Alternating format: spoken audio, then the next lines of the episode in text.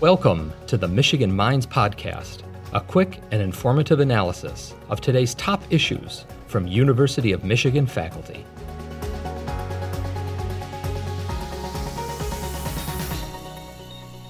Thank you so much for joining us today on Michigan Minds. Before we get started talking about your research, do you mind introducing yourself and a little bit about your role at the University of Michigan? Yes, I'm so glad to be here. My name is Melissa Borja, and I'm assistant professor in the Department of American Culture. And I'm also core faculty in the Asian Pacific Islander American Studies program. Thank you so much for sharing that.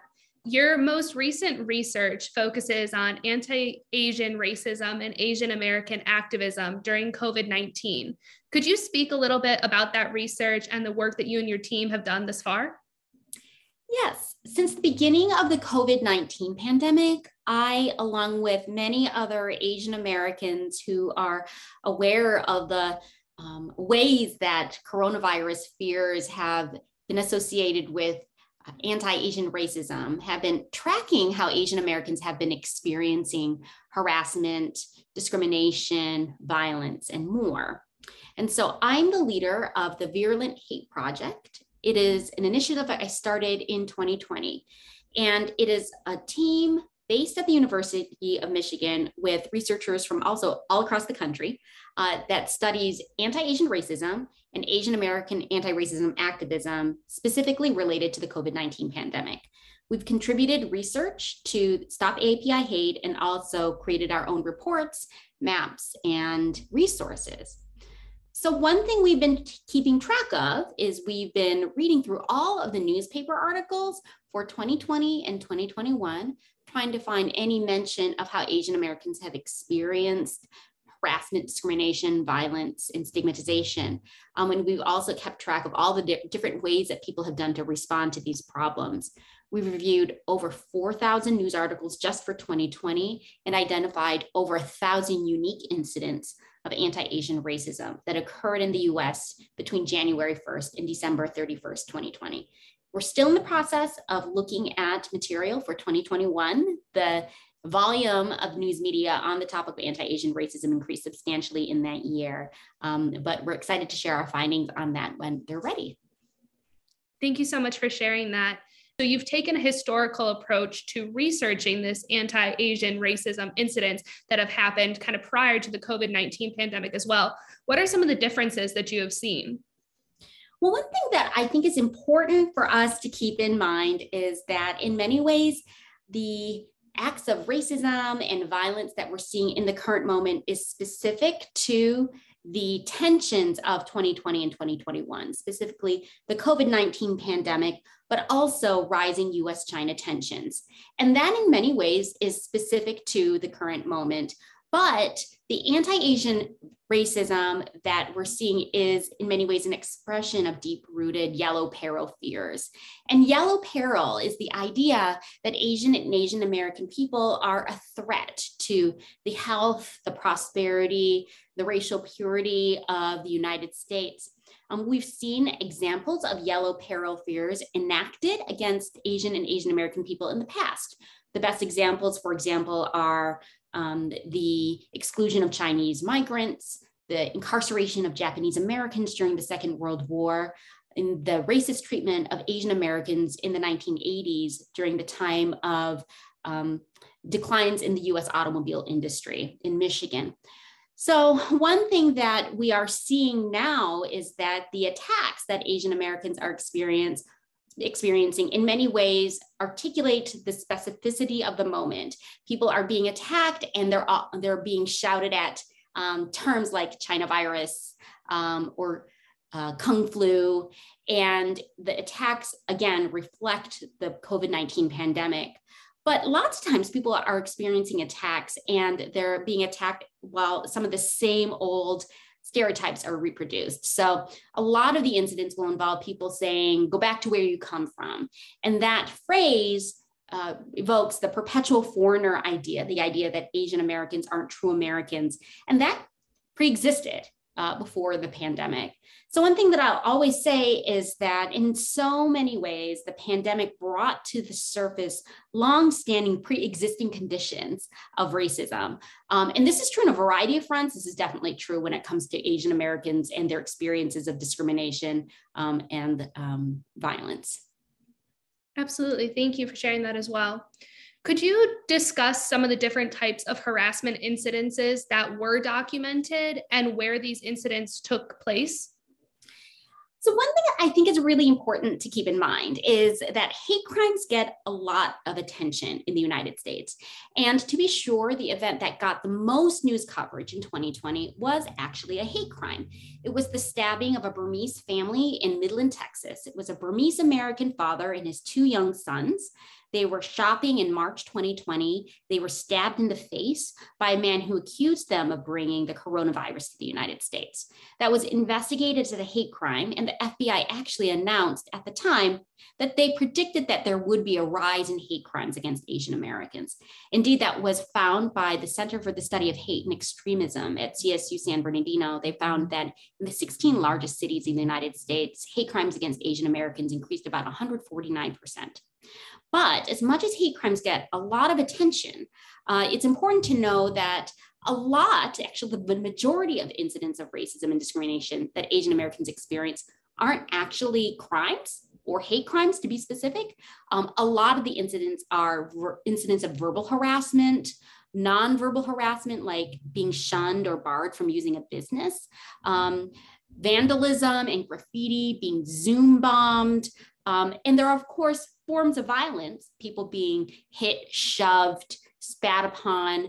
Um, but I think it's important for us to remember that anti Asian racism has taken many forms. Hate crimes get a lot of attention, but um, all forms of anti Asian racism do harm, even the ones that are not crimes and are not violent.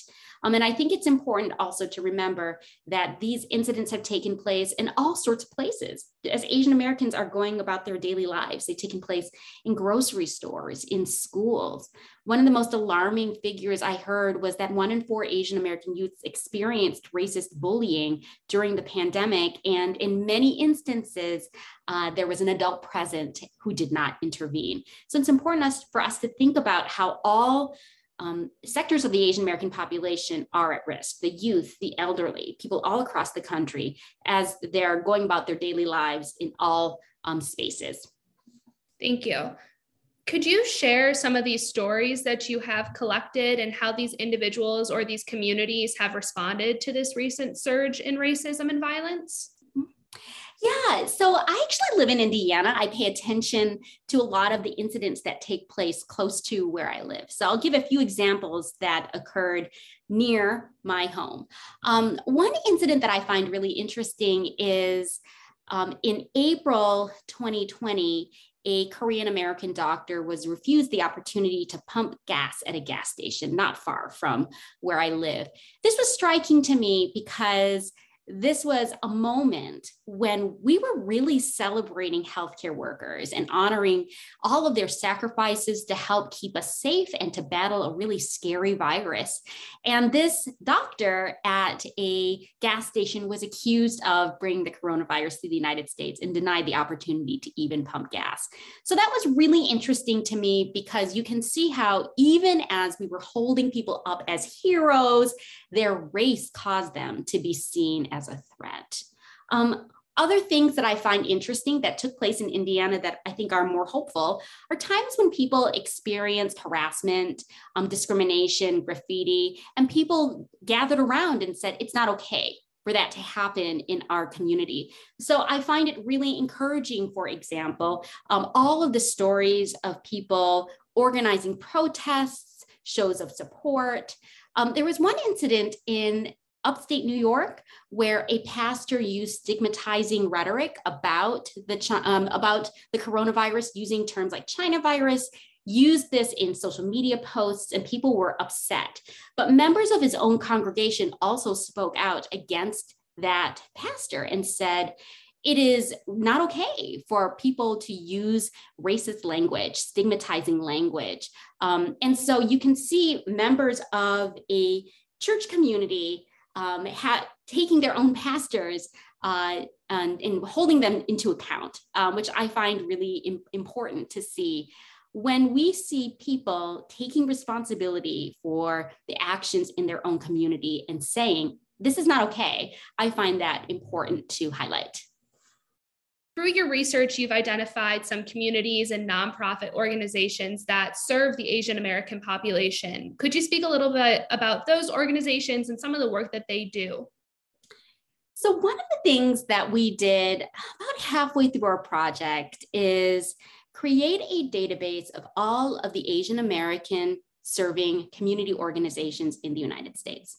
Now, one thing I always say when I talk to community groups who are saying, What should we do about anti Asian racism during COVID? is I say, You should get involved in your local community. Because one of the most powerful things we can do is to focus on local change, focus on practical efforts we can do to help the neighbors directly around us. And that involve, involves joining the local organization of the Chinese American students, for example, or a local group that focuses on racial justice. So we used a nonprofit database and searched for all of the groups in the United States that are described as centering on the needs of Asian American community groups. And this is available on our website. And over the course of the past year, we've been using social media to highlight the different community organizations and the ways that they are um, serving Asian Americans um, in this really complex moment. One thing that I think is really neat is the great variety of things that Asian Americans are doing to respond. We are seeing Asian Americans ask city council members to issue resolutions condemning hate. We're seeing Asian American activists call for changes in K through 12 curriculum, anti-racism um, and anti-bullying educational programming. We're seeing people um, call for greater resources for people to know how to walk safely home. Um, we are seeing people um, share resources for how to do bystander intervention uh, and de escalation trainings. And so I just love seeing the creative ways that Asian Americans are taking action, often taking action with other groups who have been targeted in the past, other people of color, for example. And um, I think that this is just really encouraging. And one thing that I would love us to do moving forward is to learn from the examples of the people around us. And we don't have to reinvent the wheel. We can see and learn from other folks who are, are experimenting and doing useful work on the ground. Thank you for sharing that. And we'll be sure to link to your website as well in the summary piece so that people can go and find those nonprofits and those organizations. What can people do in their own communities to help mitigate this racism, discrimination, violence, and harassment? So I think there's a lot of stuff we can do. I think we can learn about Asian American history and make sure we educate ourselves about Asian American experiences, understand how during times of crisis, whether it's a public health crisis or a time of geopolitical tension, we can see incidents like this happen, but we can also make meaningful change and take meaningful action um, I think it's useful for us to practice talking about racism, practice interrupting racist language when we encounter it. It can be really hard to hear someone at a work meeting or at the dinner table say something that is harmful and being not sure what to respond is a terrible feeling. But practicing learning how to respond and interrupt when people are doing or saying harmful things is really useful. On that note, taking a bystander uh, intervention class or a de escalation class is really, really helpful.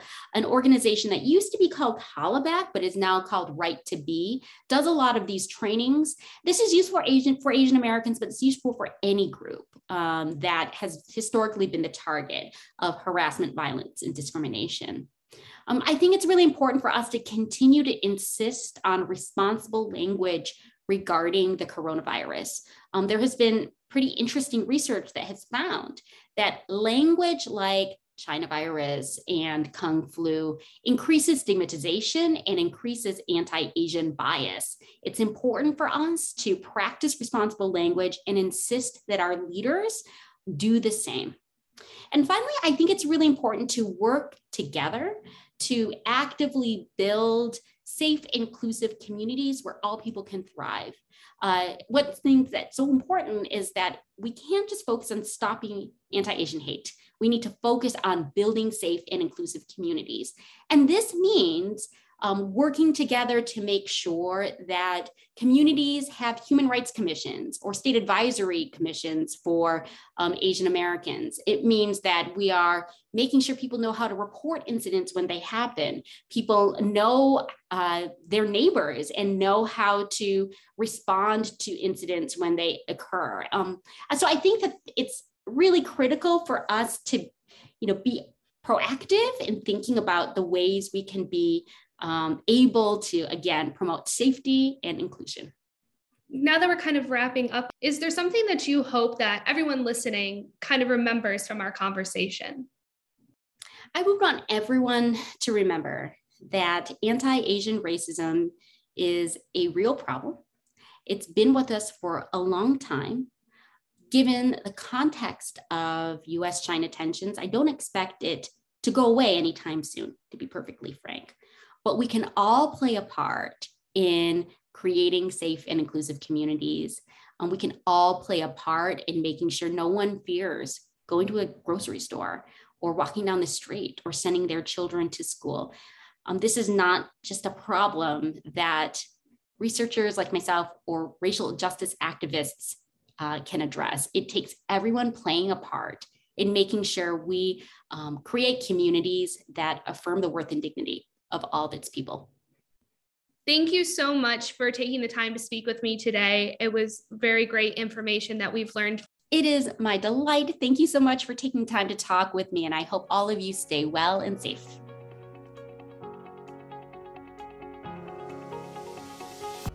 Thank you for listening to the Michigan Minds Podcast, a production of the University of Michigan. Join the conversation on social media with hashtag UMichImpact.